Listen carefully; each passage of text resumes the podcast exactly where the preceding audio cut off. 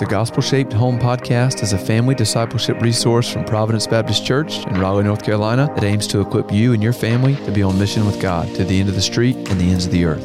Welcome back to another episode of Gospel Shaped Home. I'm Andy Owens, pastor of family discipleship here at Providence Baptist Church in Raleigh, North Carolina. Glad you've tuned in for this episode. Today, uh, we're going through our family discipleship pathway, which is a tool to help you be disciple maker in the home. Think about parenting as disciple making, and uh, specifically talking about four seasons of opportunity. Four seasons of opportunity. Now, before I dive in today, I want to tell you about one Greek word. I don't normally talk about um, words in other languages on this podcast, but I think there's a helpful um, there's some helpful insight from understanding this Greek word kairos uh, in the New Testament. Now, it means time or opportunity.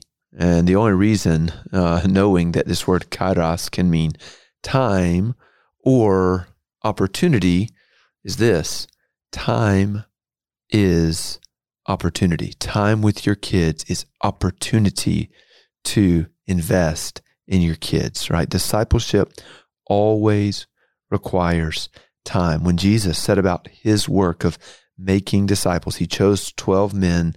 This is from Mark 3:14, quote, so that they might be with him.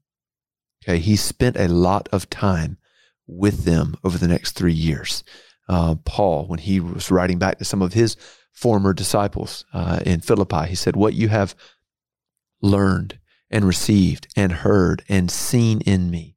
Practice these things, and the God of peace will be with you. Um, you know, for the followers of Jesus in Philippi to learn things from Paul, to receive a pattern of life from Paul, and to hear truth from Paul's mouth, and especially to see that truth lived out in his life, they had to spend time with Paul, probably some significant time. My family and I um, we lived for seven and a half years in Central Asia, and our primary reason for being there was to make disciples of the Lord Jesus. And we were always looking for ways to spend time with people, with the local people there. And specifically, we wanted to spend time with them in ways that wasn't disconnected from real life, from everyday life. Um, you know, there's a lot of benefit in meeting for coffee, meeting for a meal, meeting for tea, and opening the Bible and talking through things together. But there's also tremendous opportunity in having those conversations in the rhythms of daily life. And, and really because the goal of discipleship is to invest, to give not only the gospel, but our own selves, our own lives to others, Paul says in 1 Thessalonians 2. So parents, you have a uniquely significant amount of time. You have so much opportunity to invest in your children, right? Other disciple makers in other contexts would love to have the time to invest in uh, people they are discipling and caring for and raising up uh, like you have with your kids. Uh, but on the other hand, this precious commodity the sought after opportunity is not unlimited, right? We know that. And it's so interesting the way when you're looking ahead, uh, like if you're a parent in a hard season, um, you know, maybe you're waking up a lot in the night to care for a young, for a baby or a toddler. The season may feel like it's never going to end, but when you look back on time, it always feels like it has gone so fast and you don't know where it went. In this idea of four seasons of opportunity, there's really uh, built on that foundational idea that time is really important uh, for discipleship and that you uniquely have a lot of time to invest in your kids. There's really two separate ideas. One is at a micro level, right? There's there are just opportunities every day. Okay. And I'm going to list four. And you've probably already heard this. I include it in a lot of emails and say it all, all the time, but but think about morning time, drive time, meal time, bedtime. These are rhythms that most of us have, some or all of them, most of our days. And so you can just begin to think, how can I utilize these opportunities to invest God's truth in my children, to model for them the life of a disciple of Jesus. It may be that you pick one of those things like a mealtime or bedtime or morning time to have a family worship time where you daily or a couple times a week sit down and open God's word and you sing his praise and you pray together as a family. But it also may be other smaller investments. Um, one of the things that we do as a family regularly is if we're going somewhere and there are other people there, we pray for those people on the way there in the car. Okay. So here's a good drive time idea is you're on the way to school, pray for your teachers, pray for the specialist teachers you have that day, pray for other classmates. If you're going to gymnastics or to an art lesson, pray for other kids there, pray for the instructors there, other families there. Um, if you're going to visit another family, you, you can pray for them on the way. If you're coming to a gathering at the church, you can pray for some of the pastors or, or leaders in the church. Uh, another thing we do in the car, especially if it's a longer trip, uh, but not just long trips, is we'll sing. Have a, a, little family hymn book, print out a few songs you like to sing, and have a, a copy for everyone in the car, or have a CD in the car and sing on your drive time. Uh, make it a part of your routine. You may read other books with your kids at bedtime. Um, you know, and, and, not every investment uh, has to be overtly spiritual to be cultivating your discipling relationship with your kids, right? You can tickle, you can wrestle, you can build forts, you can throw a frisbee, shoot basketball, you can exercise together. The key is to not let distractions, anxieties, the busyness of life rob you of these precious opportunities you have with your kids, right? Enjoy, not, don't just spend time, enjoy lots of time with your kids. Pray, uh, like Moses, teach us to number our days that we may get a heart of wisdom. So every day is full of opportunities.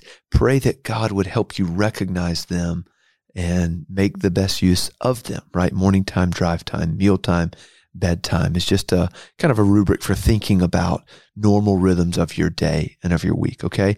But then we also recognize spending time with a two year old is different than spending time with a 12 year old or a 16 year old. And so uh, we also think about seasons, right? Four seasons of opportunity. So we, uh, at church, we have our kids ministry and student ministries divided up into these four seasons really birth through pre-K, so especially thinking toddler, preschool years. Then you have elementary season. Then you have middle school and high school. Okay, uh, so what we're doing as a church family is trying to think strategically.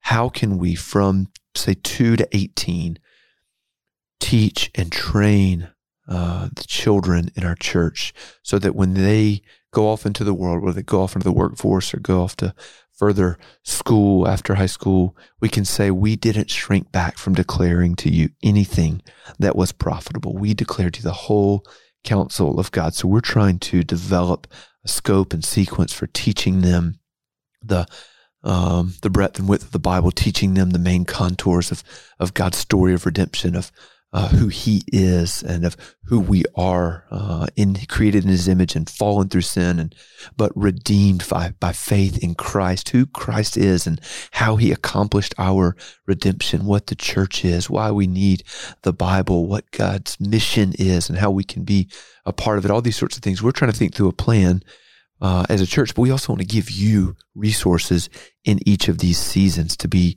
um, training your kids in in the home, right? So uh, whether it's through you know emails or through uh, the website or through gatherings um, and, and and whatnot, we really want to give you tools that are age appropriate in each of these seasons to be the primary disciple makers, right? Just because we're thinking of a plan of how we uh, organize our time and our teaching plan on Sunday mornings and Sunday evenings doesn't mean we're in the driver's seat. We want you as parents to be in the driver's seat in each of these seasons, and we just want to give you a um, uh, a good curated list of trusted, helpful resources to use to make the best use of the opportunities that you have. So again, four seasons of opportunity. The main idea, the big idea is take advantage of the time that the Lord has given you to invest in your kids. You can't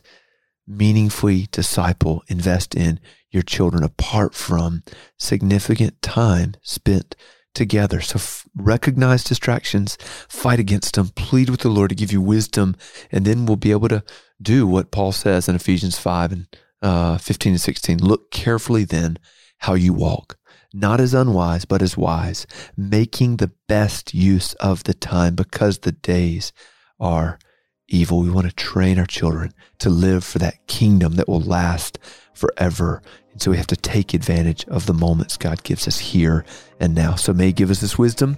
And again, I want to thank you for joining and hope to catch you on the next episode. Bye. Thanks for listening to this episode of the Gospel Shaped Home Podcast, produced by Providence Baptist Church of Raleigh, North Carolina. For more information and resources from Providence, visit us online at pray.org. If you enjoyed today's episode, please consider subscribing and leaving a review on Apple Podcasts.